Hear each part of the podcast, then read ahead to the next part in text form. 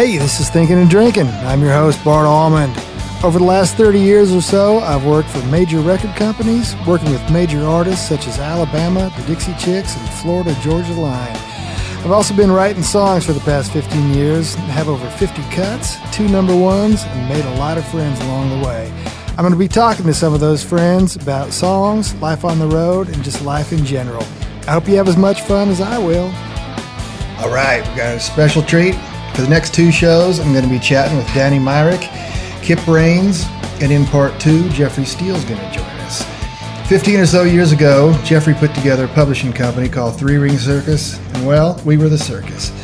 Separately, we all had a blast, but I think we had the most fun when all four of us would get in a room for a whole day, or maybe even two, let the songs come from where and when they wanted. We wrote a lot of songs. But as we all know, everything changes, and we hadn't sat down in quite a while after going our separate ways. Well, Trace Adkins recently cut a song the four of us wrote called Just the Way We Do It Round Here. So Amy thought we should get together via Zoom and laugh and tell stories, and we did, and here they are. It was a blast. I love these guys. Three Ring Circus. This show was actually Amy's idea. We woke up, we were in Nebraska at my nephew's wedding on Saturday morning, and I saw that thing from Jeff on Instagram about uh, Trace cutting our songs just the way we do it around here. And she says, You need to try to get the four of you on a podcast and see, you know, talk about that song and just talk about everything. And shoot, man, I was thinking, and correct me if I'm wrong, have the four of us been in a room together in like even the last 10 years? No. I don't think so. No. Uh-uh. Man, uh-uh. Because I don't, because I, I don't remember. I'm thinking, I was trying to think the last time I saw you, Bart, was probably maybe like a big loud Christmas party or something. that would have been it. I actually met Christy DiNapoli at some place in Green Hills, Yes. and you and me spoke for at least an hour there, but I, I can't even remember the name of that place. But Kip, I haven't seen you or spoke to you in forever, man. How's everybody uh, doing in the old doing the old COVID dance here? What's everybody up to? Well, go, Danny. I mean, my, well, no, mine. Um, well, I signed a new pub deal. Um, Congrats. Signed, no, thank you. Signed it on March first, and then the shutdown happened essentially like March eighth. How many It's like- songs have you turned in so far? Uh, well, that was a funny thing about it because, like, you know, they had I had been talking to them for a few months, and uh, my prior publisher, um, everybody, you know, it was, it was the end of a deal. Everybody was on the up and up. We all knew that we were moving on. But I told the new publisher, you know, we're signing. I, I literally ended on February 28th at the last company and started March 1st with the new company. So I'm like, there's going to be no Schedule A. So we're Right. just hitting the ground running, and we started filling the calendar up. And then this happened. It's like, all right, well, maybe we maybe we changed that 12 song commitment to four this year. Um, but no, you know, we kind of got into the Zoom thing. Honestly, a couple of things that were really, really cool happened. Um, I have wanted to make a record for a long time, uh, just a solo record of really kind of autobiographical, you know, personal songs. And I went in, uh, cut seven songs with a band that I just loved, had the right guys, and we tracked on February 12th. And I was behind, you know, I was busy doing demos and writing through the end of February. And I was like, hopefully I'll find some time to finish it. I don't know when I'm going to do it. And when the shutdown happened, I suddenly had an album of stuff that needed vocals and some overdubs. And That's cool. yeah, so I kind of dove into that. And then I've been writing. Um, yeah, man, just doing the Zoom writing thing. I've done two in person writes um, outdoors. And then um, we've taken two trips. And other than that, like everybody else, man, just been Yeah. laying low and trying to ignore the noise and uh, live in common sense and do it, you know, do what makes sense. So, I, I wanted to make a record too, but it, it turned out I'm no good. So I didn't Dude. do that. Oh, if that's if that's the requirement, this time cutting down this week. What have you been up to, Kip? Well, um, I I make a living uh, doing digital editing now uh, Wow. on records. Yeah, Um, and the reason for that, you may not know this, Danny didn't, but I was actually diagnosed with chronic lymphocytic leukemia in 2015. Wow. And so my uh, my shelter in place kind of started about five years ago because Gosh. because you can't you you've you've got to really be careful because of your immune system so with covid i mean for instance besides my next door neighbor and like waving out the front door and that sort of thing i haven't seen another person in probably two months maybe Man. three now yeah so it, it's um it, it's been um it's been quite a change uh, actually you both you guys know Jimmie Lee Sloas Yeah. uh, Jimmy, when I got sick, I said, you know, I'm I'm going to be staying at home a lot because the whole immune system thing. And uh, Jimmy said, "Man, you ought to you ought to think about digital editing." And I Hmm. said, "Cool. What's digital editing?" we should do a podcast about that. Uh, that's what's right. A podcast. That's right. yeah. So, uh, I mean, li- I had literally never opened a, a session on Pro Tools before, so the learning curve was sharp to say the least. Uh, but it's gone really well. Uh, I'm really enjoying it. Um, yeah. Is there any? Uh And you don't need to name names unless it's good, or you can say whatever you want to. I don't give a crap. Is there any like when you're tuning vocals and stuff, you find out that some people are just awful? Yes, and Yes. and and the uh, but the opposite is true. People that people that you thought like one of the first things that I ever did was for you guys know Ben Fowler. Oh, absolutely. Yeah, uh, one of the first things I ever did was for Ben, and uh, and it was the Kenny Rogers tribute concert that oh, wow. went on at Bridgestone, and I had to do all of the vocals for that, and um, and and help me. You know, you guys know my country repertoire, but Jamey Johnson, yeah, Mhm. Jamey, jo- that guy was amazing. really. I don't know how he does it. Yeah, I don't know how he does it, but like he ate the microphone and it sounded great. I had very Yeah, Jamey's a he's an interesting couple of guys. yeah. as, as a singer, though, I'll tell you, as a singer, um, since he got sober, man, I mean, he's he's a dead on singer. You know, he's Man, he sure was. a stylist, but he's Mhm. great. It's it's Mhm. funny because a guy in one of my Bible studies does the same thing, a lot of tuning vocals and stuff. And I said, "Don't tell me who the hardest was, but who was the easiest?" And without even missing a step, he said Reba and John Anderson. He Mm. said you can just tell they've been singing for fifty years. Yeah. And he said Yeah, their Re- their every, everything their pitch is just perfect. And I was Yeah. talking to him about that. And I'm sorry to be jumping on your story here. I want to get back to that, but but you think about. I mean, when you read I'm like signing off. I didn't even get a chance to miss you because you won't leave. No, I'm kidding.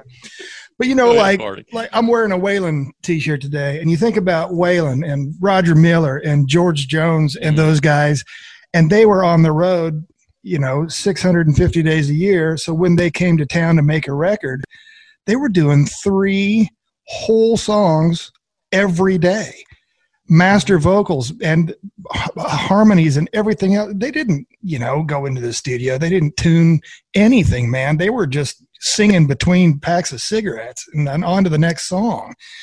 Yeah. And it, it's amazing. You you know, I, that's encouraging, man. I like old Jamey. He's a he's a he's. A, I'm glad he's got his stuff together.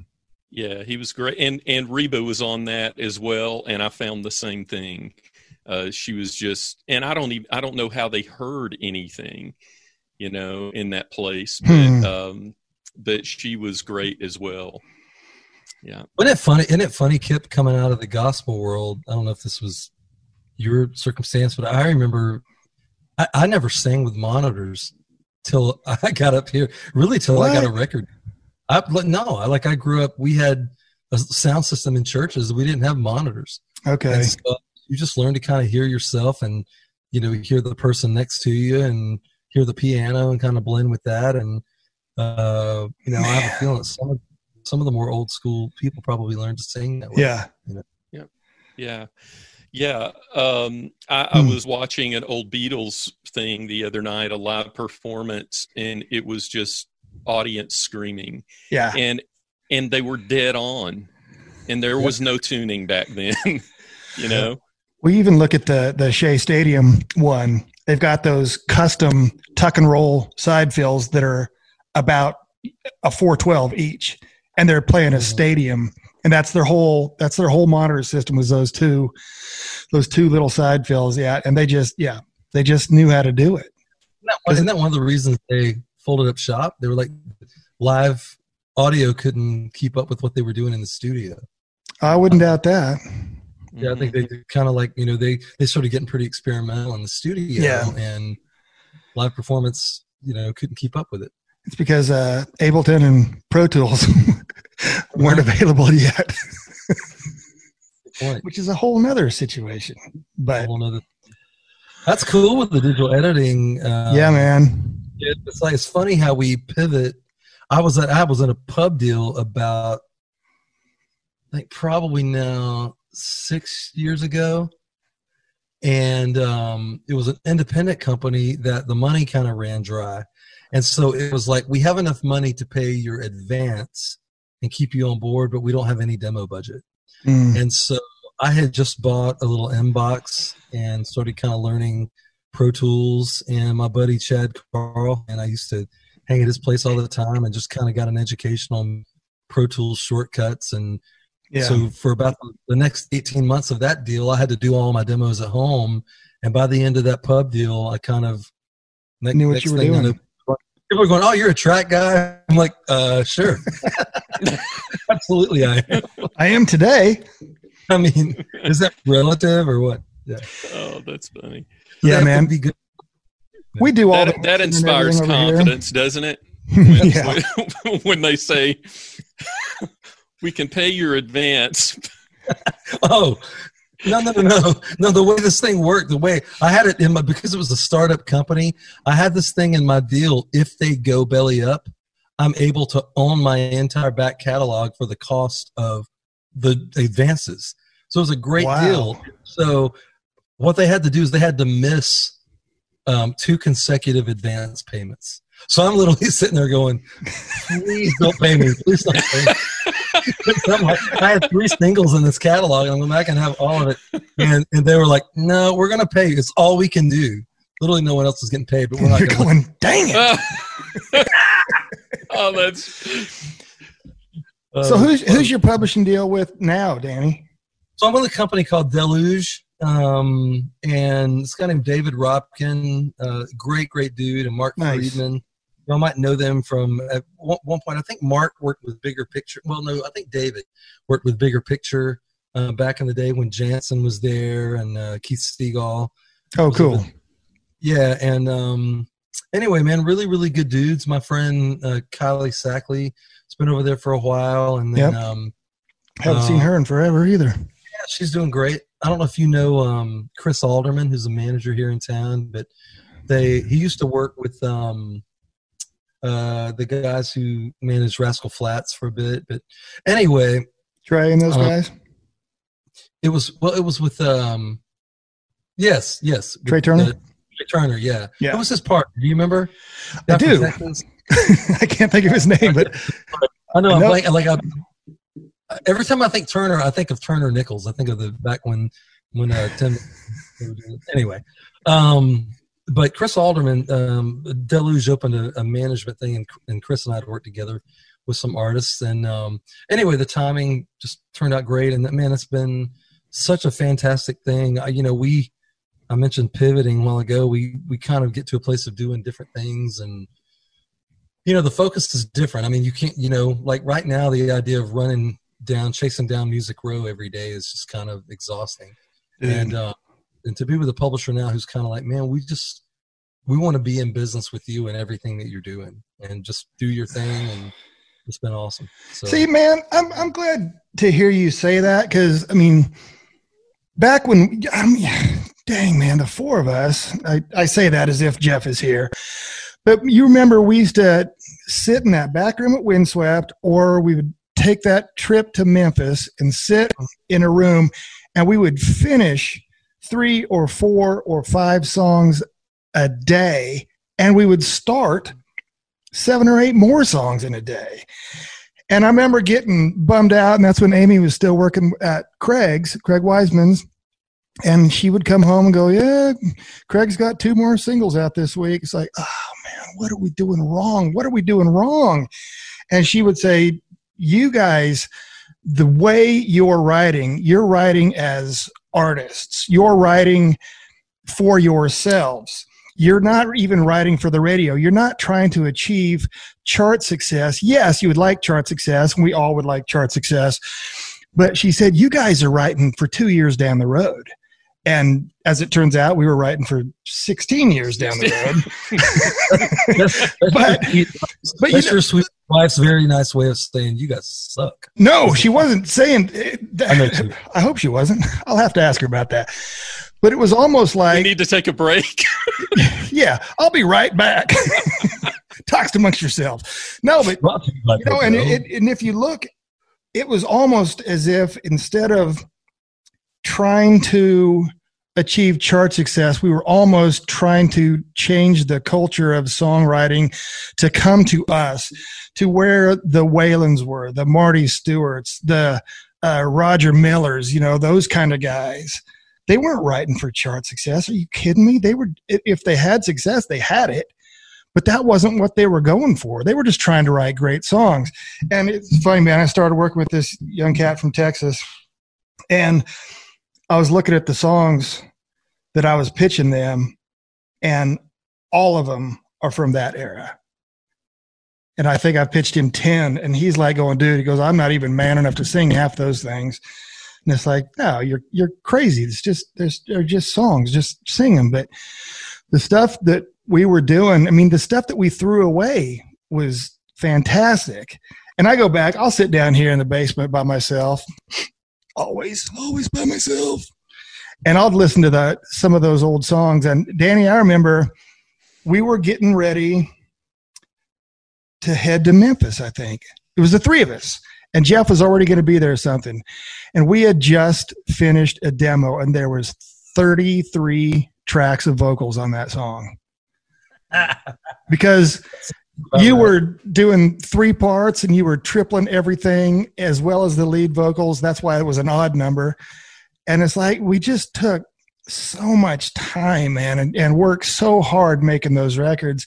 It almost isn't uh, a surprise that we didn't get more cuts because you know the the artist always wants to out sing the demos you know and yeah. they, mm-hmm. there wasn't too many artists that could i'm not trying to break our arms patting ourselves on the back here but the cool thing is i think what what i think most about it's funny you say that about spending time what i think most about that really was not about the time it just was instinctive i mean i think about yeah you know we think about how demo sessions were done. Of course, you don't have that many demo sessions today, but you know, man, we would consistently like if you didn't get 15 songs in a triple session, it was a little bit of a disappointment. And oh yeah, I just remember over and over, I would do a 10 song double session or a 15 song triple session, and then the next day I would get all the vocals done. We were mixing on day three. Yep. That just was how the turnaround worked, and that you know, uh, Big Al and Leslie Satcher, they were on a whole nother level. They were like, you know, they get 20 songs in a day. Yeah. Um, man, you know, I think it's really funny um, to hear uh, writing with a bunch of young artists these days who are kind of realizing that the late 90s through mid 2000s looking back was really a golden age mm. in country in country radio and you know there was for sure like any era there were there were some bad songs some dumb songs whatever i'm sure we wrote plenty of those, but there were plenty on the radio. But I think that you were in this era. I mean, you you probably know more than any of us because you came out of the label side. But when I sit and have conversations with some of these young artists, and I start naming the, you know, the Beth Nielsen Chapmans and the Matraca Bergs and the mm. Mavericks, the, the the people who had major label record deals because you know the Garths and the Shanias sold so many records that the label could afford Yeah. y'all, those, those dudes are cool. Let's sign them. And um, so I think what gave us sort of that freedom to just chase our thing was there were so many records and so many artists with, most of them didn't write.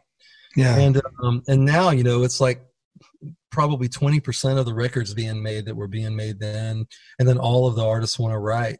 And um, yeah, it's it's it's really a crapshoot these days. It's, You know, you mentioned Les- Leslie Satcher. She was on here, and I said, "How many cuts have you had?" She's had over a thousand cuts, it's but she says, "I'm I'm still looking for that number one." It's like you got to be kidding me. She's never had a number one, but Wow. yeah, I'll trade her my number one. it's fascinating too, man. Like, you, it's funny you said you make the comment about artists not being able to sing songs. Um, Leslie was fascinating. I've I've done several different records I've produced that I have gone and specifically just gotten a bunch of Leslie songs. yeah, she's awesome, And man. just- she's just she's an artist, man. She's just Yeah. in her own world. A lot of the artists they can't sing them. They don't have as much soul, whatever it is, you know. But you know, I mean, we look the the the blessing for our situation is, you know, at least speaking for myself, I remember, you know, when I signed under Three Ring Circus under Jeffrey's situation. Um, and the co-venture man they you know they were kind of uptight about demos you know bring your songs out we want to prove the songs Yeah, Jeffrey, Jeffrey was like, demo everything. Dude, like Mhm. just get in there and do it. You know, Yeah. you're talking about a double or a triple or whatever. I mean, I remember between the four of us, at least two of us had a session every week, Absolutely. you know, and so I remember feeling bad. Well, I didn't really feel bad, but feeling bad for like Cliffy and Steve because not only were they holding our hands, they were listening to, they were getting 40 new demos every week. I don't feel sorry for those guys. Whatever. Oh, no. Dude, They had Jeffrey Steele at the at the heat of Jeffrey Steele. They're fielding phone calls at that point. man, I remember, uh, and I'm not going to say who I did this to, but I wrote a song with somebody. I don't even remember who. And I took a the CD in and I handed it in, and it said Bart Allmand and whoever the uh, other person was, and then I put Jeffrey Steele on it. And they put it right in and cranked it and listened to it, and they go, "You wrote this with Jeff?" And I go, "No." I go, "Well." I go, there's no other way to get you to listen to it if I don't put his name on it. That's funny. My last pub deal was with Roundhill and my buddy Mark Brown, who we worked together for about ten years. He was the guy there. I used to tell him all the time. So they had um, Ashley Gorley and then Craig through Big Loud. And Yeah. I said, can, can you not just put like Rodney Clawson or Craig Wiseman or Ashley Gorley on every song that you pitch? Like, we can we can correct it once the cut happens. But You goes, can correct it later. I don't think we need to do that. Or, you Hey, know, you- Kip, shoot, do you I'd rather have a third of something than half of nothing. Or just right. cut him in. I know, Absolutely. absolutely. Kip, uh, do you remember us playing? Um, do you remember us playing Jeff and Steve Markland, the Glass Project, the first time? Yes, I love it. Sitting in this vehicle and just going like, "Man, hey, we've decided to make a record." I think Jeffrey really liked it. You know, I think Steve obviously because in and um hats off to him because that wasn't his job. You know, his job was to pitch country songs. For but sure. yeah, yeah, we we hit them with a rock project. like, and with demo budget. That's Yeah. right. Yeah, I was that's I was laughing yesterday while thinking about this. And you remember, I mean, first of all, I had so many people later on in life go, man, I wish you guys would have played more gigs. Because remember, we were doing that Mm. Thursday night thing and so good and having so much fun. But I remember when we went up to uh to Indy to play for FMS and we played before Blake Shelton. And you remember, I mean, between all of us, we had like 12 number ones or something. So it was just hit after hit after hit after hit. And we were pretty darn good players. And he was he was headlining that night, just him and his acoustic guitar, and he was fuming pissed about that. Who are these guys? What are they doing? Playing all these freaking I think- hits. I think Little Big Town played right behind us. This was before Boondocks. They were, or like right at Boondocks. They were, they were trying to make their thing happen. It must have been right after Boondocks, but that's the only hit they had, and they were great. But I remember the program director going, "Man, these artists are so pissed. Like, who are these guys? And what? Like, I didn't know you could have a cover band. Like, they're not a cover band, right?" awesome. The I think the the gig that I remember that we did the most was at the Sutler. Do you remember that? Yeah, that's the one I was thinking about. That was that was a lot of fun. I think Scott Bernard came in and played with us yeah. on that. And have you have you guys yeah. been to the Sutler anytime recently? Uh uh-uh. uh mm. Oh man, it's, they they completely redid it. Um, oh yeah, like, I, I, played there a couple times after that. Yeah. Yeah, it's really really cool. But uh, still got, got the picture of Nathan Bedford Forrest. we can only hope. it, it is Tennessee, by God. but now it's a statue and it's haunting Danny's room right there. that's, that's right. We still have our heroes, dude. I uh, 65. No, you remember uh, oh. Scott uh, Gunner tried to put together a Universal band and they played with us one time and they said, We're not playing with those guys anymore because they're killing us. Like, eh. Well, we had, you know, dang right. Man, I mean, we, you know, that was such a fascinating time. It's it's funny. I, I tell all these artists these days, man, like when you're in this period, like between 25 and 35, like you just the one thing you have no idea about is how fast it goes, and mm. it's like um, you know, I if I could do anything different, I remember just kind of getting lost in the time, just kind of part of it, just living in the moment, whatever, and which was great. That's part of part of where you know some of the success and, and fun came from. But man, to to be able to go back and sort of know what you know now and go, okay, these we were in a pretty special place and position to yeah. be able to really lock in and do some things and some of that stuff you just don't know till later on, you know. But uh man, what a what a great time. Yeah, you'd go to a number one party and the next day you'd have two co-writes and you were doing BGVs on a session.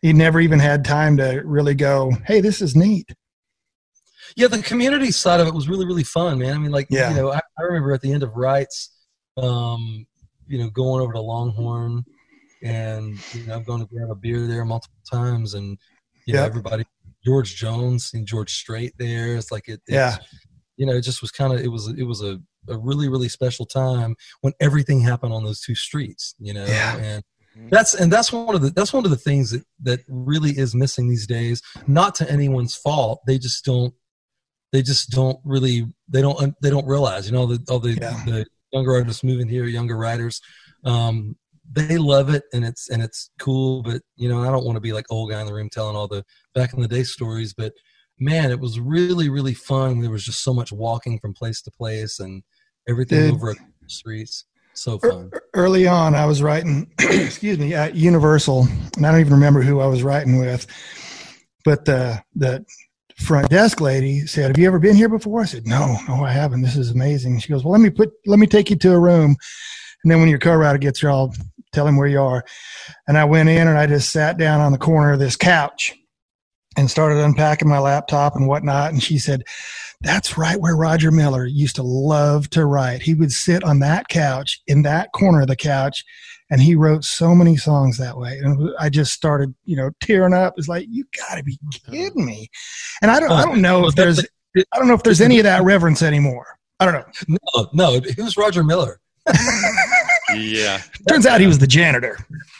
My favorite my favorite thing about music row right now is if, if you walk up 18th there's this new condo. It's not my favorite. It's ironically my favorite place. Walking up 18th like you know, by, you know, Virginia's market. Anyway, there's this big condo thing, and in the lobby of the condo, there's a picture, like a large, like wall size black and white picture from, I don't know, 1980, whatever, of that street, the Music Row. Mm-hmm. and it says on the window, Welcome to Historic Music Row. And I'm like, Well, it's historic because you tore the buildings down to put your condo there. But man. Oh Lord. Yeah, I, the, go ahead, Kip. I'm sorry. Yeah, yeah. Well, the I don't I don't even know if this is true or not, and I don't remember where I heard the story. You notice we're all saying we don't remember a lot. Um, anyway, Who is this again? Uh, Roger Miller. Roger Miller. yeah. Oh, you guys just disappeared. Are, are we still on? Oh yeah, yeah. Okay. All right. I don't know what's happening right now, but okay. You just lost two thirds more of the technology from your from your computer there, Mister Digital Editor. This is what they used to refer to as an estimate, Yeah. oh, And well, you're, you're not really instilling any confidence in me as far as your technological advancement goes. Just here. roll with Well- it. It'll be okay. well, what I wanted to say is Roger Miller is actually right here with me. Well, tell him I said hello. Okay, okay. No, the the um the story that I heard uh, again, I don't know if this is true or not, but the story that I heard is that uh, Roger Miller went to Gordon's dad, um, Jerry Kennedy, and said, "Hey, you know, I I need some money. I, I need some kind of advance or something." And Jerry said, "Well, you're going to have to turn in." Some more songs and i think i can get you a thousand dollars and um literally it was either the next day or Yeah. two days later It's next day. he, he showed up with 16 songs and Yep. in that 16 songs was dang me uh can't roller King- skate in the buffalo herd King of the, road. last king of the road last word in lonesome is me yeah so Yeah. He wrote all those songs by himself. Good Lord. Yeah. Well, and the reason he did, you know, there's another story that when they came to him to try to try to get him to write with Harlan Howard, his answer was Van Gogh didn't co-paint. Two of my favorite Roger stories were, uh, and Dean and I used to hang around a lot. Dean Miller, his son, and he lived in in L.A. And Roger and Glen Campbell used to run pretty hard. And Dean said they were in this bar, and it had kind of an L-shaped bar, and they were sitting down at that elbow, that corner. And Roger said, "Watch this." To Glen, he gets up and he goes down, and he sees this guy sitting at the bar and he looks at the guy and goes you have any idea what i have at the other end of this bar and the guy knew who he was so he wasn't giving him a lot of trouble. And he said no i don't. He said i got a list of guys whose ass i'm going to kick. And guess what? Your name is at the top of that list and this guy stood up and he was like Dave Casper from the Oakland Raiders or something. He was like 6'4, 265. And Roger looked up at him and just kind of smiled and said, You know what I'm going to do now? He said, No, I don't. He said, I'm going to go down to the end of that bar and I'm going to cross your name off that list. but Dean said when Roger got married for the third time, he wanted to put on the inv- in the wedding invitations you are cordially invited to the wedding of Roger Miller and Mrs. Roger Miller III. That's amazing. And, and she said no. she wasn't not okay with that. Dude, that That's a- guy, that, unbelievable. I remember Jeff he called me up one time and he just said, Bart, yeah, you can't roller skate in the Buffalo herd. I said, no, you can't. And you cannot change film with a kid on your back. All right, love you. Click. That's the- It's the deep stuff. I thought that uh, the uh, Ken Burns country music documentary was great with Roger Miller. I thought Oh, yeah. was- Mhm. I wish they wouldn't have stopped at 1998. Uh, man, you know that was that was it was a weird stop, but um, I know you got to stop somewhere, but holy cow, they didn't even hardly touch on like Garth or Clint or Alan Jackson or the Judds. Hardly. I mean, it's like, where did No, you? How'd you decide to stop there? yeah, that's a good question. Um, that's a question for Ken. You know, um, Well, I've been listening did- to. I'm sorry. Go ahead, Kip. No, uh, uh, they did. They did some on the Judds. They did, and on Garth. Yeah, I mean, they, and a little bit, but yeah. it, but it wasn't. You're right. It wasn't much. It wasn't as much as they did on Jimmie Rodgers, and I get that Jimmie Rodgers was a founding father of country music. I understand that, and one of my absolute heroes. But still, it would have been cool to kind of kind of spread it out a little bit more to what is still even happening today. Kind of. Ken Mhm. Ken is a. I mean, he's a he's Ken Burns is very much um, about the historical aspect Yeah. of things. Much the baseball documentaries, same you know. Oh yeah, thing. amazing. So Did you see the felt- Jack Johnson one? No, uh-uh. Oh God, that is that's a great documentary. Boxer, Yes, Jack yeah, and Johnson. yeah. Ken Ken Burns did that as well. Really great. Yeah, well, he's he's incredible. I mean, I I was pretty enthralled with the whole thing. The ending definitely was a little abrupt. It was great. I've been listening to um, the Dolly Parton's Amer- America podcast Oh wow, and loving that. Speaking of Roger Miller with those songs, you know, Dolly wrote um, "I'll Always Love You" and Jolene the same day. Oh wow. So, in the event you you, if you think you're underachieving, you are. Yeah. Well, and and, and you always will be. and Elvis uh, wanted to record "I Will Always Love You," right? And Mhm. his people apparently called her and said, um, "Hey, we want to record this song, but the deal is that if you, you know, you've got to give us your publishing. That's how it works. You're going to be on an Elvis record." And thank God she told him no. No, he And also he, he also was wanted to cut. That's just the way we do it around here. yes, He because he was still alive when we wrote that song. Probably.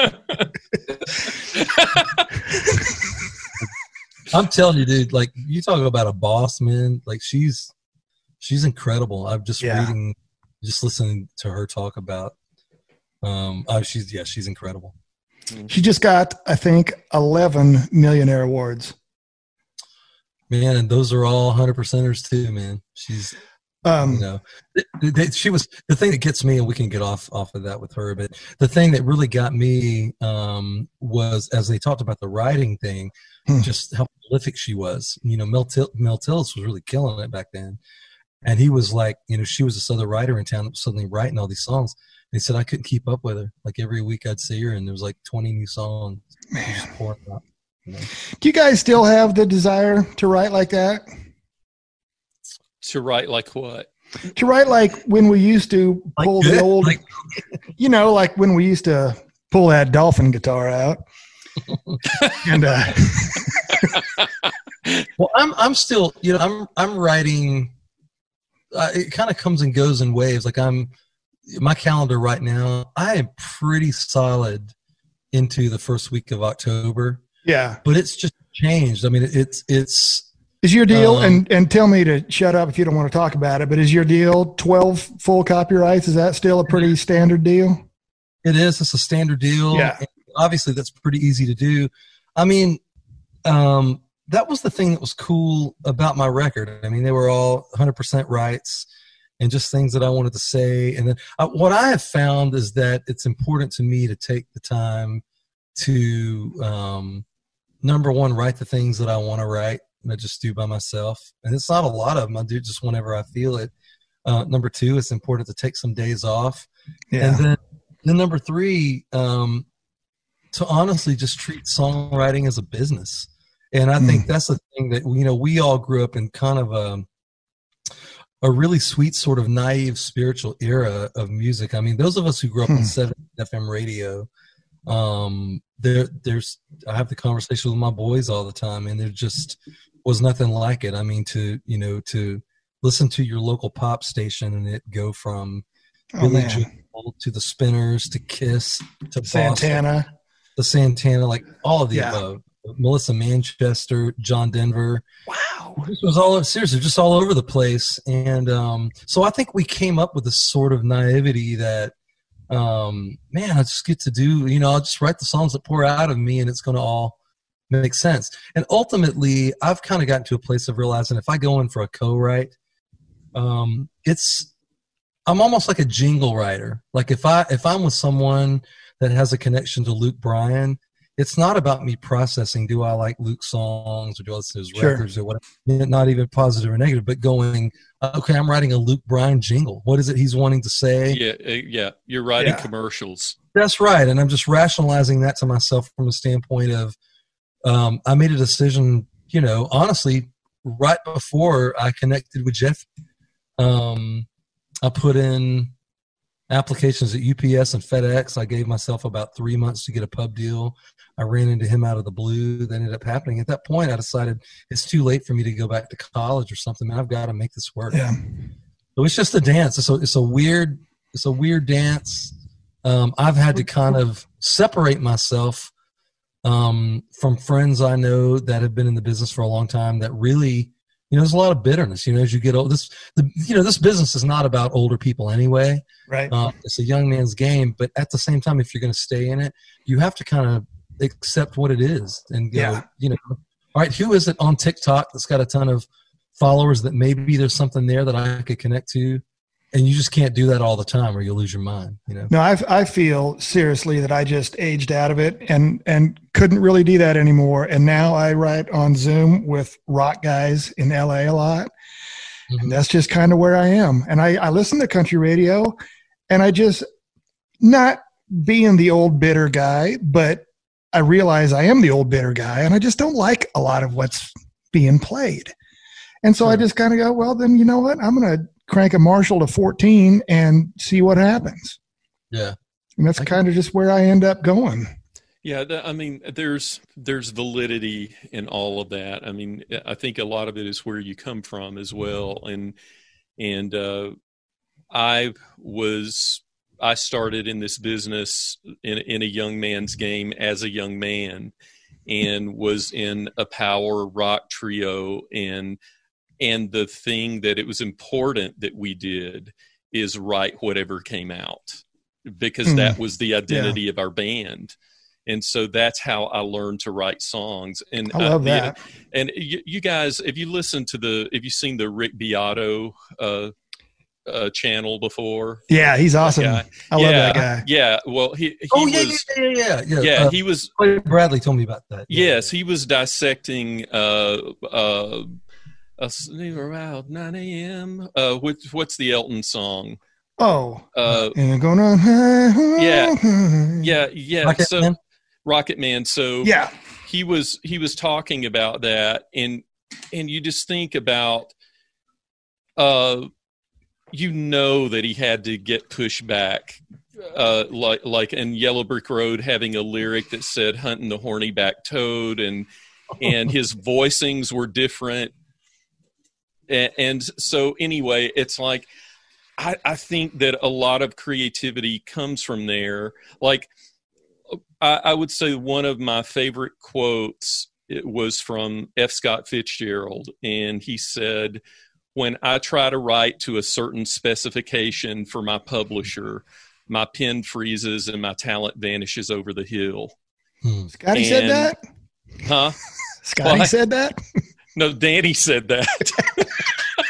no, no, uh, yeah, F. Scott Fitzgerald, Yeah. and and I I always felt kind of the same way. If I had to, if somebody said go Tim Tim McGraw's cutting next week, go in and write a song for it, I, I was stuck immediately. Yeah, that's hard. My favorite days were when Jeff would come in and he might be a minute, maybe two minutes late. I don't know. And he, the three of us, the three of us were already there into our fourth pot of coffee and seventh Diet Coke. And he'd go, Boys, got an idea. Great. What you, what's your idea? And, uh, oh, shoot, I just lost it. Oh, Hank Williams theory. It's like, well, that's cool. Okay, what what are we doing with it? He goes, I don't know. Two chords. That's all we're putting in that song. Two chords. Let's make it work. And and and and that was more of a challenge to me. That was way more fun than Kip. What you just said. yeah, McGraw's cutting next week. Go Ryder McGraw's. Well, I don't know. I'm I'm with you. I'm I'm just. I mean, we could come up with something, but I have a feeling Hank Williams there. He's going to be a lot cooler.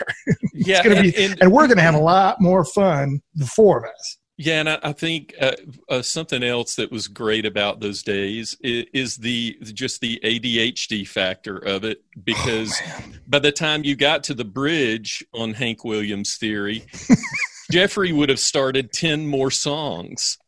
Yep.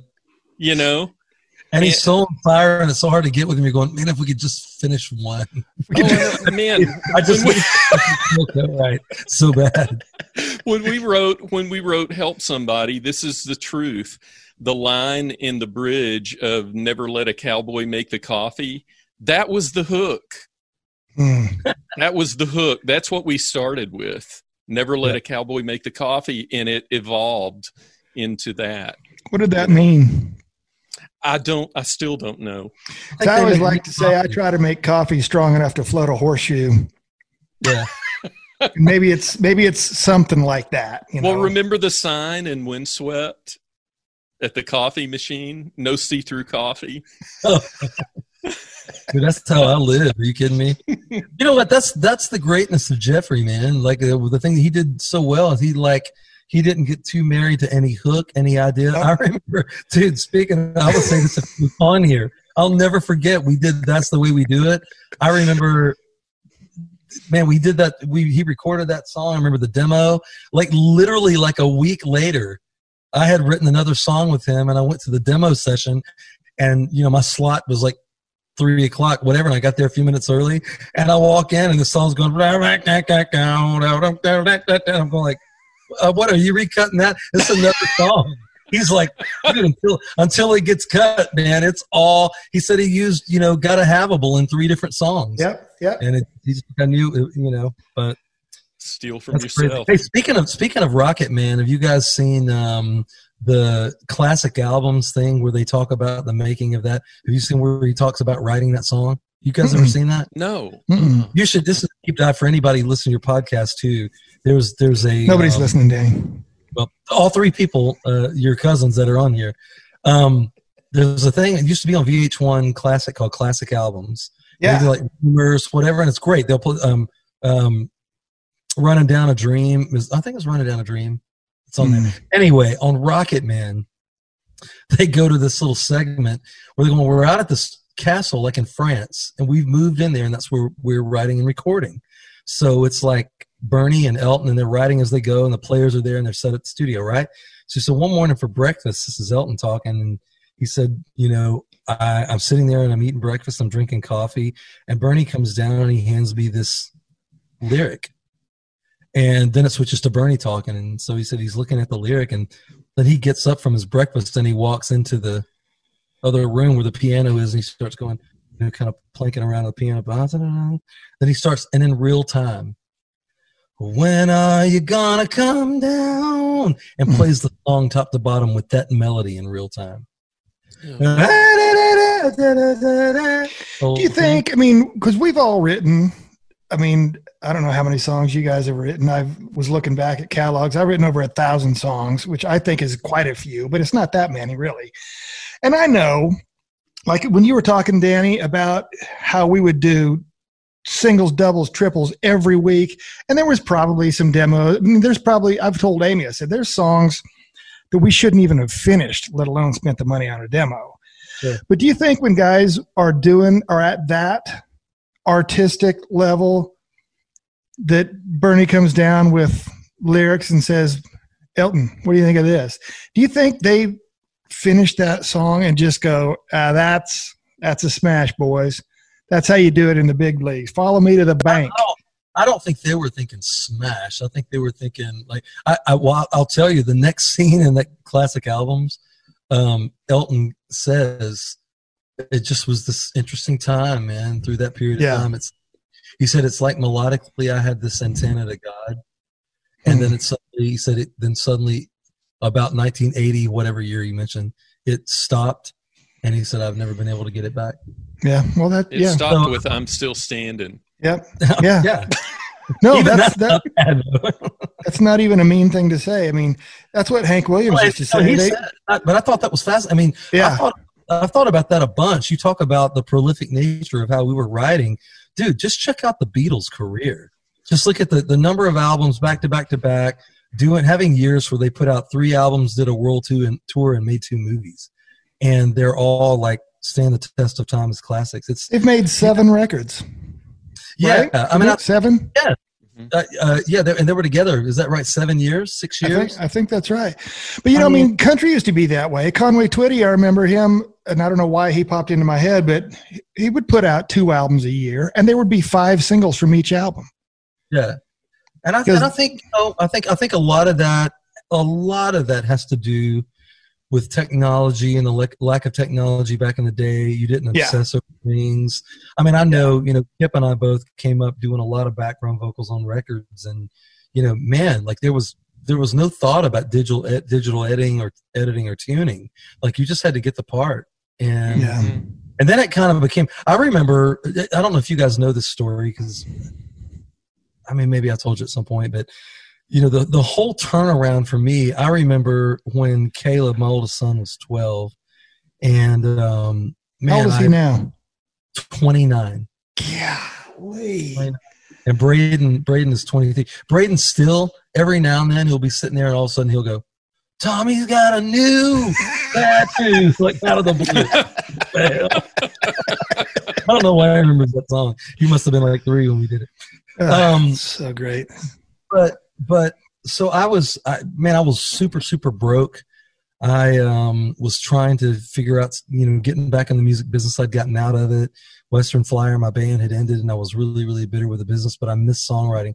So anyway, I went to one night at a baseball game, one of Caleb's baseball games. I went up to one of the other dads, and I said, um, "Man, is there any possibility you got any work that I could do? I'm just Hmm. broke. I got young kids. This guy had his own like carpentry and cabinet business. So he said, I'm actually, I need somebody to tear down some walls in my warehouse. I'm putting in a new bathroom. Can you come in tomorrow and do it? So I'm in there like beating down these walls and just, you know, pissed at the world and, you know, angry, you know, just, I'm, you know, embarrassed and, you know, pride taking a hit. And my phone rings out of the blue and um, it's Bobby Braddock. And I'm like, yes, you know, he goes, he said, um, somebody told me that, um, that you do pretty well singing background vocals. I was wondering if you're available next week. I'm doing a record on Blake Shelton. And so I'm like, absolutely. So we booked back to back days of, um, you know, union sessions, really good paying things. And I just remember sitting there kind of, you know, processing. Sometimes you do just need to do the right thing and work hard and take care of your family and these doors open up. But the reason, what the reason I even brought it up is, you know, I remember going in the, the studio and it was me and, and, um, uh, and Wes, why am I blanking on Hightower? Last? Hightower singing backgrounds. And dude, he's just a machine Yep. and just unlimited range. And it was a, it, you know, you kind of wore it as a bag of, uh, a badge of cour- courage that you, I sing in tune, you know, I sing in time, I nail it as quickly as possible. Range is not an issue, and you just try to cover all the parts. And that's kind of the world I grew up in. And hmm. I think that Did- technology, for all the greatness of it, is it causes you to be a little lazy. You know, Did did you say a bag of porridge? a bag of porridge. You wear it like a bag of porridge. Have you never heard that? I, I tend to wear things as a satchel of oatmeal. totally. I swear I heard that on the Roger Miller That's record. that's totally. You know, it's so funny. Um, when the three- the three ring circus- That's weird. there you go. When the three ring circus thing was going down, and I was going down, and I was pissed at everybody for no reason in particular than my own insecurity. I remember being so mad at you, Danny. You were in the studio doing vocals, and while you were absolutely nailing these parts, you were also just texting with your thumb, just just going a million miles an hour. I don't even. You just it's just like. But you were just slamming, and I just, I just couldn't wait for you to screw up so I could jump you, and you never did because you were just awesome, and it just Dude, it everybody, everybody's got their little thing, man. I mean, it's like you know, I, we just grew up doing that. Kip's the same way, man. Like you just, Yep. just- you get it, you know? Dude, you know what's what's so funny is because I've talked to Wes a lot and Russell Terrell a lot, and Russell is, you know, no alcohol, no tobacco, no sugar. I mean, he's got this whole list, and Wes is like, "Give me two shots of Jack and a bag of potato chips, and I'll smoke all of you." And it's like, No, Give me a cigar. so so. Do, do you guys have any any throat tricks or any things you you stay away from or that you gravitate towards? mm. Yep. Uh, well, do the- I you do- don't. Do you do the I potato chip thing? Seriously? No, no, but seriously, that that is a real thing. Yeah. Uh, the Yeah. fir- uh, again, Sloas is the first person that I ever heard talk about that. It, he said that eating was it was his chips- reference Amy Grant, Kip? What's that now? Was his reference Amy Grant doing it or no? No, uh, uh, he. I just knew that he did it a lot. Okay. You know, when we were working on our on our I got it. out at out at the castle, uh, he would just say that it added high end to his voice. I got it from Wes, and I know Wes turned straight onto it. And when I was out with uh, FGL for two years, they would do that before every show. Amy, Amy Grant's the first one I heard. Like I've never heard that. talking about it, and yeah, because it greases your throat. I mean, ultimately, I lost I lost my voice during uh, my band's radio tour, and that was the first time. And I didn't drink at all back then, but I drank a lot of coffee, and um and you know I got acid reflux and kind of learned about it. it was like you know uh, get rid of the spicy foods, drink a lot of water, blah blah blah. So I did that um, for a bit. Now I kind of this well this is a great example of what I'm talking about. I don't worry about that as much. I don't like I don't treat my voice like necessarily like a singer. I've kind of developed a style that I do, and I make all these demos at home, and I have Pro Tools, and I can edit, you know, digitally mm. like old Kip does, and it's like ultimately doing demos, it does create a laziness. Like I get a good chorus, I'll fly that to the second chorus, and Right. you know, and it, you simplify everything because you're trying to be quick as well. And on records, I'm a little bit more particular, but um, you know, no, but I, but I will say, man, if I was on, if I was either singing background vocals all the time, or if I was on the road all the time, I, I don't. Some of these guys who like stay out all night and drink and do, I don't know how you do. Oh, yeah. No. I could, I could never do it. Mm-mm. That's what I guess. That's what the cocaine's for. From what they down on the road. Yeah, I've, I've found. I mean, it, you're, we're right now. We're just talking about you know the potato chip thing, but when you're talking about um, the Cocaine and bail emotional side of it, you can't beat heroin. That's true. That is so true. You just If, it, can't if you have beat the it. budget for it, if you have the budget for it. those those are 80s and 90s label days. You know, I, I never liked cocaine, but I always kind of like the smell. But anyway, uh, so would you guys? I've kept you guys an hour, and I guess Jeffrey's not. I Well, remember no, one This time. is this It is would so be- perfect, it would by be the way. exactly like him to like sign in in about five minutes. Right. Okay, so I was riding with Jeff and Tim. Uh, oh shoot, used to be the lead singer for uh, Little Texas, Tim Rushlow. Rushlow, and we were writing on a Monday and a Tuesday. Well, Monday comes and it's just me and Tim. We write, I think, two songs. Tuesday comes. I get a phone call about eleven thirty in the morning, and it's Jeff. He's like, "Dude, I'm going to be a little late Monday." I go, "You know, Monday was yesterday, right?" what? what? so anyway, so would would you guys do my lightning round, the thinking and drinking lightning round? Sure. This is just I'm going to ask a question and just both just whatever pops into your head. I don't even care what it is. Well, it's, it's an answer, but boys, what's your favorite book? Great Gatsby. Nice. Uh, Probably the power of now. Power of what? The power of now. Eckhart Tolle. Yeah, Oh. Eckhart. yeah, it's great. Are you a bath or a shower guy? Shower. Yes. What's the last gift you gave someone? Go, Danny. Tequila. Well, there you go. Uh, zero water container. Nice. What's the first concert you saw? How old were you? And did you b- get a T-shirt? Oh, you're gonna love this. there's there's two different answers because I It's grew up. in- Cher, and it's a snap into the crotch T-shirt, and it's pink. I grew up. I grew up in Southern gospel music. So my first concert, it was like the Cathedral Quartet, Happy Goodman Family, probably the Oak Ridge Boys when they Okay. were gospel. But my first secular, which means non-gospel to the lay people out there, my first secular concert was Olivia Newton-John. I was 12 years old. This was not like let's get physical. This is, you know, I honestly love you, Olivia Newton-John. And Paul Williams opened Nice. And no, no t-shirt. But I did, I did drool a lot.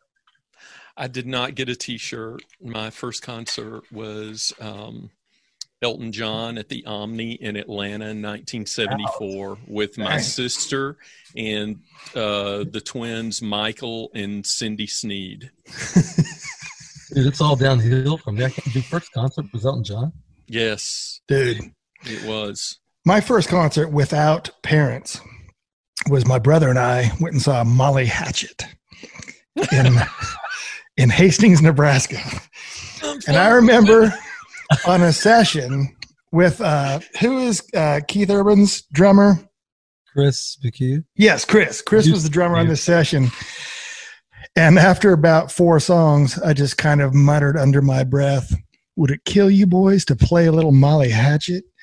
And without even missing a beat, he just leans into his snare mic and goes, What do you think we've been playing all day long? That's funny. okay, my, so what? My, hey, my first concert without my parents was uh, DeGarmo and Key and Russ Taff. oh, Wow. I almost killed one of those guys, but that's a that's a Another story for another day. Mm. Um, what's your Same favorite? for Russ Taff? it wasn't Russ. what What is your favorite song that you've wrote or sang on? Doesn't have to be a hit. Just something that really means something to you.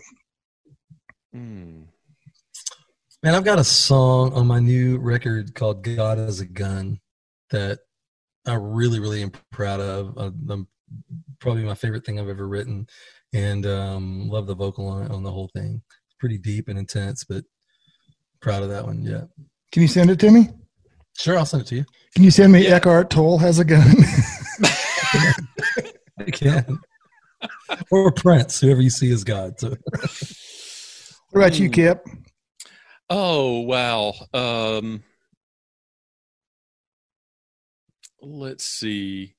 You know, um, I, I would have to say that it's probably uh, one of these days, Tim McGraw. Oh man, um, Yeah. uh, and uh, with uh, Marcus Hummon and Monty Powell, Hmm. um, and uh, we uh, we also wrote three songs that day, wow. um, and it was it was a really really uh, really great time. Yeah. Hmm. So my second was Truck Yeah, Tim McGraw. So. What uh, What song do you wish you would have written or sang on? It could be the national anthem or Amazing Let Grace, or mine would be "Truck Yeah" by Tim McGraw. Yeah. right. Right. Uh, just say let it be. besides besides um, just the way we do it around here. Wait a minute. Wait a We minute, did write I that. did write that. Um, let it be. Have to be. Let it be. oh yeah. man, that's a goodie. Yeah, man. And, Those and are, and the and the uh, what's his name? The uh, who's the guy that that killed his girlfriend? That was the big producer. Uh, Oh Spector. yeah, Uh, and the the Phil Spector version. uh, I would take the Johnny Rotten version. He also killed his girlfriend. No, wait, it wasn't Johnny Rotten. Sid Vicious. I'm Sid sorry. Vicious, Holy yeah. crap! I'm gonna get beat up. Sorry, on my way Johnny. out of here. Sorry, Johnny. You're a fine fella. Here's Johnny. Uh, that's tough, man. My my favorite song since it came out, I would have consistently said, is "Heart of the Matter" by Don Henley. It Mm. wrecks me, and It's a great record. Yeah. it's a great record. It's I mean, yeah, great record. But- So you, you somebody brought up Gordon Kennedy earlier, and Gordon had a song on Don Henley's last album, and Don Henley asked for Gordon to come in and play on it. So Gordon was, you know, okay, I'll go play. He's a fair guitar player, uh, and uh, there was a lull in the playback, and Gordon says to Don Henley, "Man, I just want to thank you for all the wonderful music you gave us." And Don Henley looks at him and goes, I didn't give you anything. I sold it to you. And he just turned around and walked off. and we thought we were jaded. Yeah. really What a- funny, man. He's been, he has always been that guy. that I've had people ask me for years. have you met? I'm like, no, I've avoided it like the plague, man. I've heard like I just don't want. I don't want to have my Don Henley diss me story. Dude, how, how funny is that, though? I mean, I remember after I got to know Rickey Medlocke from Lynyrd Skynyrd and Blackfoot and stuff, he's a dear, dear, dear friend. We were sitting here and we'd just gotten up and we're drinking coffee in the kitchen. And I said, You have any idea how scared I was to meet you?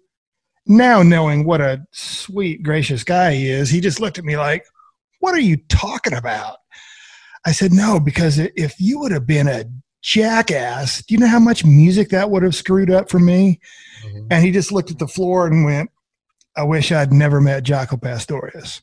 Mm. Yeah. Mhm. And it's like, you know, it's, you got to be careful if you're going to meet your heroes, man, because they Yeah. may, they might disappoint you. Yeah. Yeah, man, that's a bummer. I've I've always been I've always been that way with Henley, man. I've heard so many stories, and I you know I love the music. You know what are you gonna do? You know the you know the speaking of Three Ring Circus, you know the uh, the Tim James story about meeting Jimmy Buffett. No, No. I got a Tim James story that I can't tell you, but I've got a bunch of those. I got a Bart Allmand story. I can't tell you. no, no, we're not going to tell that one. I'm a different man, kid. Different. And, uh, Tim uh, got an ASCAP award for his song uh, "My List" that Oh, Toby yeah. Keith had, five week number one. And um, that particular year, I don't know what ASCAP does. I'm a BMI guy, and I, I know they do the icon, but they did the you know whatever they do that's like the icon, and it was Jimmy Buffett that year. And so, you know, they did the whole thing. You're hanging, everybody's drinking. It's one of those nights you're hanging, but you get to the end of the night. And so Tim walks out, and Tim loves Jimmy Buffett. He grew he loved Come Monday, and he was like really a fan of his songwriting, not just a parrot head. And so they get outside, and Tim and his wife are standing outside on the curb, and it's you know they put they give the valet guy their ticket. So he looks up, and Jimmy Buffett comes up right next to him, gives the other valet. So they're going to have like you know three or four minutes standing there side by side, and he's always wanted to meet him. And he goes, and he's wearing his medal, right? His ASCAP you know song medal. He goes, man, Mr. Buffett, my name is Tim James, and you know, I just wanted to say hello. You know, I'm a songwriter, and kind of pointed at his medal. You know, got an award tonight and all this, but I just want you to know, man, I've like just been a fan of yours since I was a kid. You're one of the reasons I wanted to be a songwriter. I love your music, blah blah blah. And he's like, well, thank you very much. And so he goes, man, would you mind if I get a quick picture? You know, my wife's right here, and he goes, uh, man, I'm kind of all pictured out. And so, so he said no, and then they had to stand there for like two minutes and wait on valet. Like, what an asshole! like, like it's okay. Uh, this is a cell phone picture. It's like, okay, we'll just stand here then. And okay. In uncomfortable silence. My favorite uh, award show my, uh, mo- uh, moment, sorry, was we got something. I don't remember what it was for. It was a BMI award. And uh, oh, it was it was the year that Jeff got Writer of the Year. So we were going to that party for Jeff. Yes. And um, Over by Sunset Grill, right? Yes, yes. Yep. And right before we left, I told Amy, I go, man, I have to, I really need to go to the bathroom. I said, it's just right up, let, you know, let me just run up these stairs. And I go up there, like you said, got the medal on, whatever. And there was a guy standing outside the men's bathroom. And I was like, well, this menacing fellow doesn't look very nice. But he looked down and he saw my, my medal. And I said, I got to go, man.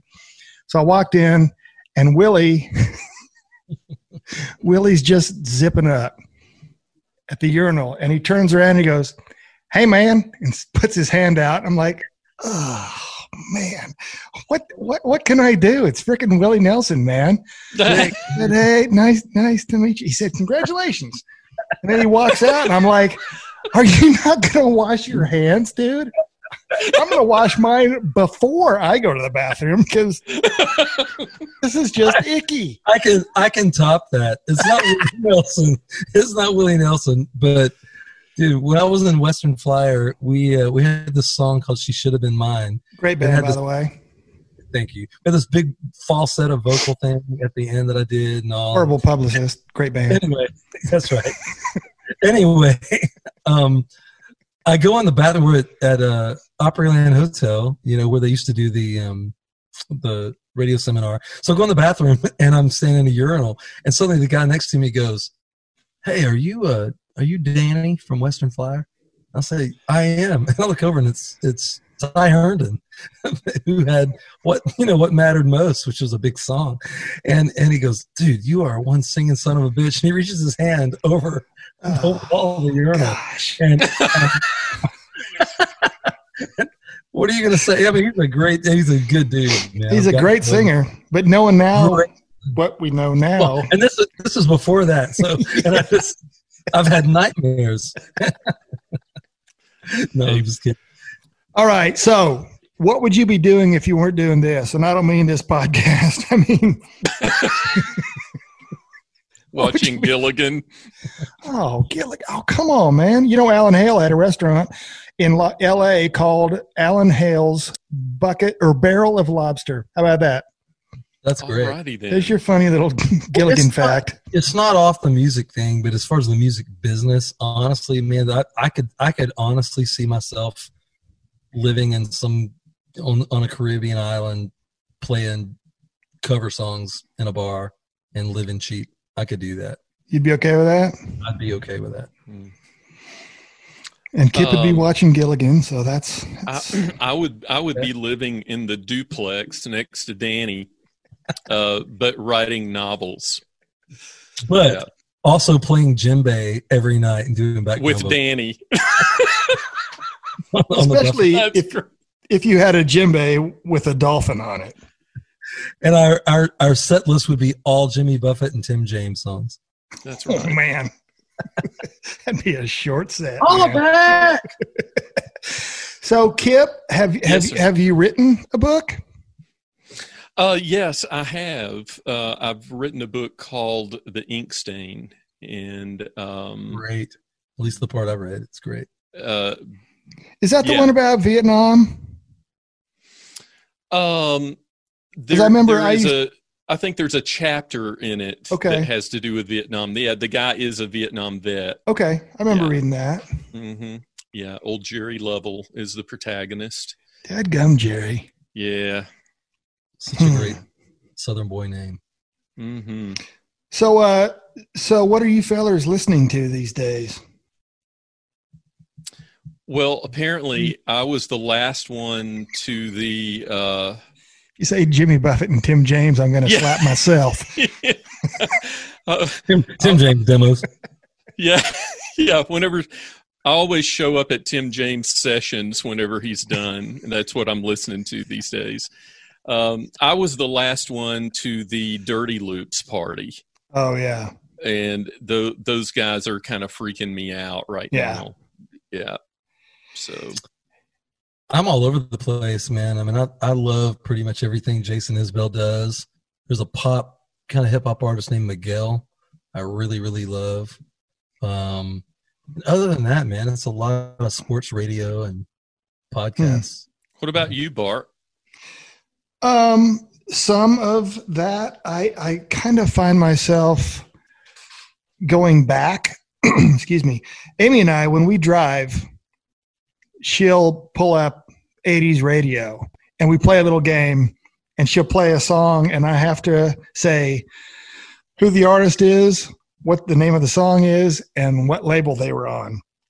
And Wow. sometimes, I mean, I'll go like 30 for 35 and she'll just look at me like you are how do you know this stuff i go dude that's when i was working in the biz Yeah. 80s and 90s but i don't i would say i still i mean i'm still a frustrated frustrated superhero guitar player.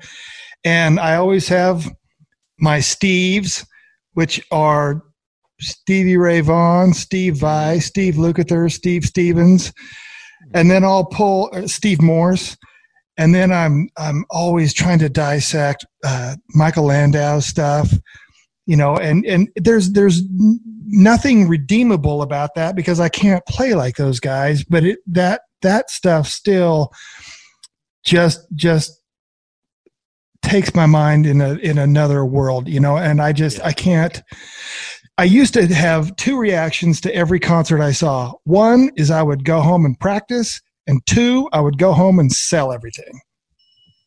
And now, and now I just go, ah, man, freaking Steve Morse, man. Look at, Hmm. listen to that guy. I can't do great- that. So I'm just not going to do that. That's a great pursuit, though, Bart. That's awesome. I mean, it, it's like it's like if you're a painter, you know, and it's the Van Goghs of the world. It's like, and I think that's you know that's incredibly cool. Trying to break that down, and He didn't co-paint. he Um, ain't no Roger. He ain't no No, but- Miller, is he? But you The- did have to talk into the right side of his head. Just saying. uh, That is so- oh, the the uh the Stevie Ray Vaughan, I, I, I can't hear his name without thinking about 316. Like every time I'm watching Oh, a football game and I see somebody holding up John 316, Yeah. I think about three minutes and 16 seconds Mhm. into Little Wing. Wing. Oh my goodness. When I think of Stevie Ray Vaughan, I think of I think of being a dad and a baseball coach, and Caleb won. We won the city championship in Hendersonville. I hauled ass to Douglas Corner. where I met Kip and Rob McNelley to play a game. And you remember playing Little Wing? So we played Little Wing, and we got done. And Rob McNelley goes, "It's the first game we've ever played with him." And he goes, "Some of y'all wonder how we're able to do that. That's just how badass we are." because we're so badass. And before Oh, that God. very gig, uh, they were playing uh, this new windswept group over the speakers, and I don't remember who they were, but Neither does they anyone were, else. they were going to be there that that night, and uh, and Rob turns to me as he's plugging up his gear, and he goes, "Who is that?"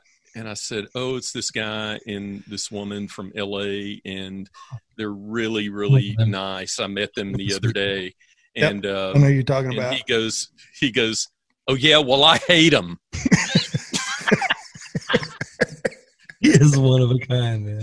That's so good. No, dude, there's just there's just those those cats that I just I listen to over and, and over and over and I I never get tired of it. And like I said, old bitter Bart listens to country radio, but I don't hear a whole a whole lot of stuff that makes me go, "Who the crap is that?" I'm going to go home and buy that record. I'd I'd much rather go home and listen to Busy Bee Cafe by Marty Stuart, you know, and and just be enthralled by it's funny, man. I just uh, saw an interview with him, and he says, My whole life is about authenticity. And he says, I hate that word. And he said, I understand authenticity means something completely different to me than it does to Taylor Swift. He says, Not taking anything away from Taylor Swift, but our levels, our, our authenticity are completely different things. And that's kind of what I mean, I'll be 56 here in a couple of months. That's kind of where I just live. And would I like to have two number ones this year, five number ones this year? Absolutely. But I'm much more interested in writing and or being a part of something that feels authentic to me. Mhm. Yeah. Mhm. Dude, I used to go um, for a period of time. I lived um, in 12 South, and so I used to walk up to 12th Street Tap Room. Mm. A good, this would have been in like 2008 to 12, 13, 14, right in there. And uh, man, I remember every Wednesday night from like 7 to 10 p.m., the Kenny Vaughan trio would play Oh, at 12th Street Tap Room, and it's Kenny Vaughan and a like little stripped down trap set drummer and an upright bass player. And I used to go sit in there, man, and just drink craft beer and watch these guys Yeah. and just look around at the people just walking around oblivious all the new people that are in the cool neighborhood in Nashville and going you don't understand this is the best band in the world tonight You, you Anyway. don't you don't get it. and they're playing with a little bucket, a tip bucket. Kenny Vaughan, man. That's like that's that that is the part of Nashville that I really, really do love. Yeah. Every then you catch those things. And Guthrie Trapp used to play there once a week and man. or yeah, I don't know if you're a Kenny Wayne Shepherd guy at all, but I got to um I started I, I met him through a manager buddy and me and him and Dylan Altman started writing. I've had like four cuts on each of the last three Kenny Wayne records. And that just that guitar thing Yeah. those are great conversations because he really really honors you know stevie ray and oh, really all those guitar players he was part of the um it's the jimi hendrix tribute Yeah. thing that went around years ago but anyway man sitting in a room with guys like him when you're doing the work tape and it's like time for the solo and it's just like no no no keep soloing this is cool I just He sit there realized that my old attorney got him out of jail for a heroin bust one time. really Yeah. wow he's, he's not that guy anymore i can tell you that No, uh, uh no.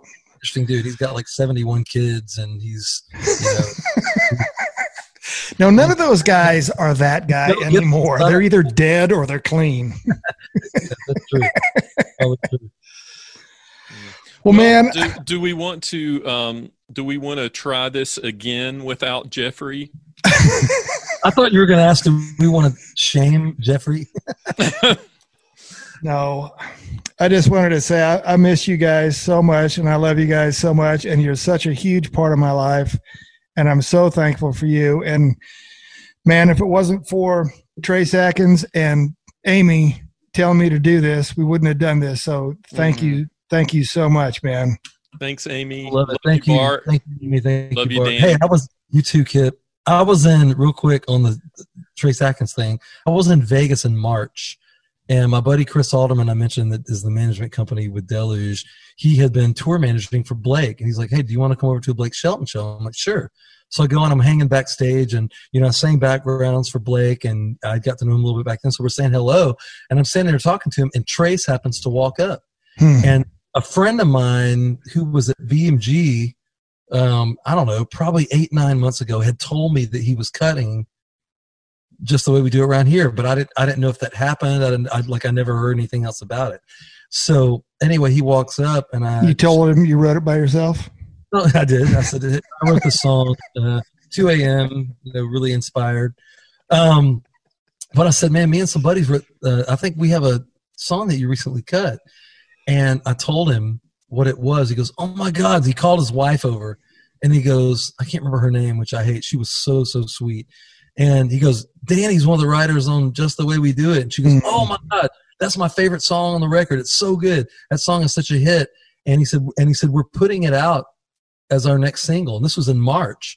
So I came home going, I was, you know, I was going to let you guys know, just waiting to see when it comes out. And then he put out another song like three weeks later. I'm like, "That lying son of a. Anyway, um, anyways, what it- makes yeah, a man such a suck ass? I know, right? I was just about to ask if I was the only one that remembered that that story. Hey, in all seriousness, and I, every interview I've seen of Trace or read that thing that you know he keeps talking about how Louisiana and Cajun influence that song is. Do you remember any of us thinking there was Well, any I- sort of? I mean, the way he cut it, the, the, the you know the shuffling snare drum and stuff, I get Uh, it, but I don't remember us thinking that. i i remember, I remember in the room, kind of messing with the sort of the the cassette, or not the cassette, the snare, uh, kind of groove. of it. I don't know what I was thinking about. I was thinking about tapes is what I was thinking about. Um. I remember, right? I remember the the Dixie Chicken re- reference. I remember. Oh, okay, okay. Chad Cromwell, wasn't it? Yeah, Was that's, it Chad that's exactly right. That's exactly. Was it Chad? on- Okay. Yeah, that would Yeah. explain how behind the beat everything was because that's I, I, his yeah, I, re- I wonderful remember. signature. um, I remember Jeffrey. I think it was because he had had something in the water. Was talking about that sort of like ah, okay. groovy backbeat thing. And so uh, when he was talking about the demo, I remember him saying something like it'd be fun to have like a little bit of that sort of Dixie Chicken sort of thing. Cool. So I guess that's it. But it's a fun song. It's it's it's uh, really really amazing. I remember for a period of time it was like every time we would see Steve or Cliff, it's like, man, is anybody pitching that song? I can't believe nobody's cut it. And you, I guess you guys saw the comment Yeah. that Cliff did that it's easily the most pitched song in the Windswept catalog. Man, and I don't know who played guitar on the Trace. Rob McNelley played it. Was it Rob? I mean, he just Rob. nailed that solo, just note for note for note for note, and it, it's so good, man. Because that that is such a signature part of that song to me. Yeah. That I love that. I'm that's cool that Rob did that. That's really cool. Yeah, and he might have played on the demo. I don't remember. He was Yeah. just getting into. I, I had just met him during that time, and Yeah, I don't I remember either. everything because Cliff was a fan of his, and Yeah. I don't know, but yeah, that's great, man. Good for Trace. I'm, and you never know, man. It would be it would be great to see that have a little bit of a life. It'd be fun. I remember uh, Rob played on one of my sessions, and I can't remember who the engineer is. I could see his face, but I just said, I don't really like his tone on that song. And he went after the session and said, "Hey, Rob, yeah, that was great, but Bart says he doesn't like your tone, and he would never work with me again." I go, "That's not what I said, dude. I said I didn't like on that. I wanted Rob- like a Rob- Marshall instead of a Fender. That's all I was saying. Rob's saying." whole thing is his tone. Like he's his whole thing is tone. That's funny. All right, love you, boys. I love you too, man. It's good to good you to too, guys. you. Good to hear you, Kip. Let's All do this too, again. And Kip, man, if you ever uh, if you need anything, you make sure and, and call Danny because I'm not going to do nothing. Oh, I knew that. and and in Uh, fact, in fact, there. I'm I'm just going to call Jeffrey because Danny won't either. No, no, Jeffrey will be there. I would count on that. That's right. That's right. he he, uh, he he might be a, a little late, but he'll I be would give there. him. I would give him a time and a date about three days ahead of the meeting. He'll be there. Okay. All right. Sounds great.